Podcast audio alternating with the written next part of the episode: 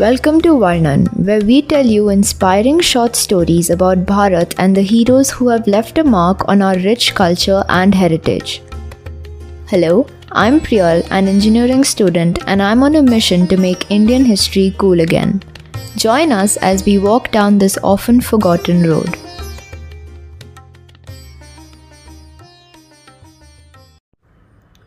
Today, I'm going to be telling you the story of Ranjit Singh.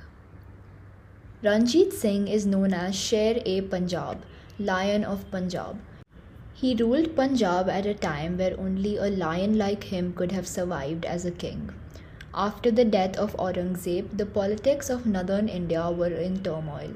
The East India Company was looking for expansion. From the west, Afghans wanted to enter India.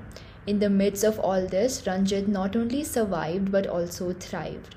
Under the rule of Ranjit Singh, the land of Punjab grew both spiritually and financially. As an infant, Ranjit Singh suffered smallpox. This left him blind from the left eye. Born into a warrior class family, Ranjit was handed weapons over books. He had no formal education but became a phenomenal fighter. At the age of 10, he fought his first battle. Alongside his father, he took upon the Afghans. Two years later, he lost his father as well. By the age of 12, Ranjit had seen more tragedy than most people do in their entire life. His maturity impressed all and he became an important part of the army. He fought many more battles with the Afghans in his teen years. At the age of 21, he declared himself the Maharaja of Punjab. Before his reign, the land of Punjab was divided into smaller tribes. This was the reason why the Afghans and Britishers both were a lurking threat. Ranjit Singh made the efforts to get them together. His liberal ideology and governance attracted these tribes to come together. Soon, his army and government consisted of people from different religions and cultures. Hindus, Muslims, Sikhs, and even Europeans started joining his regiment. Two famous Europeans in his army were Alexander Gardner and Jean Francois Allard.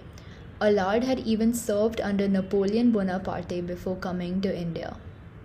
His policies and governance were accepted by people of all religions. Soon the Rajputs of Jammu and Muslims of North Rajasthan pledged their allegiance to Ranjit Singh. With a strong army on his side, he decided to take on the Afghans. Afghans had a poor defense strategy as they were not used to being attacked. Ranjit surrounded Lahore and cut off the food supply to Afghans. He even burned the crops around Lahore. Afghans had no choice but to retreat deep. They never attacked again under Ranjit's reign. With Punjab and neighboring regions under his control, Ranjit also gained a hold over the Silk Route. This was the trading route between China and Europe.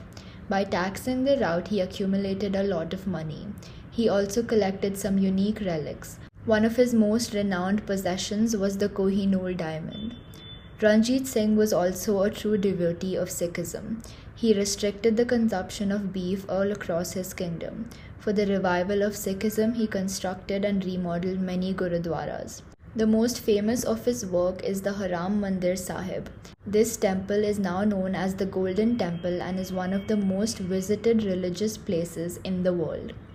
After engaging in battles from a young age, Ranjit also became an alcoholic in his teen years.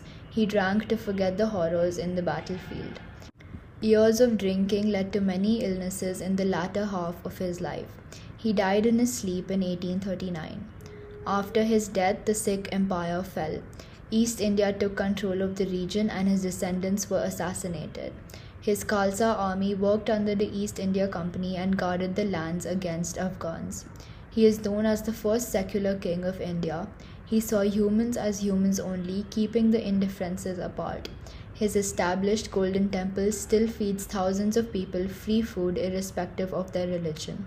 A childhood filled with war and tragedy couldn't shake Ranjit's faith in his religion and humanity. It's safe to assume that he never saw them apart. Thank you for joining. Hope you liked today's episode. As we bring more exciting stories, make sure you support us on Instagram and Twitter.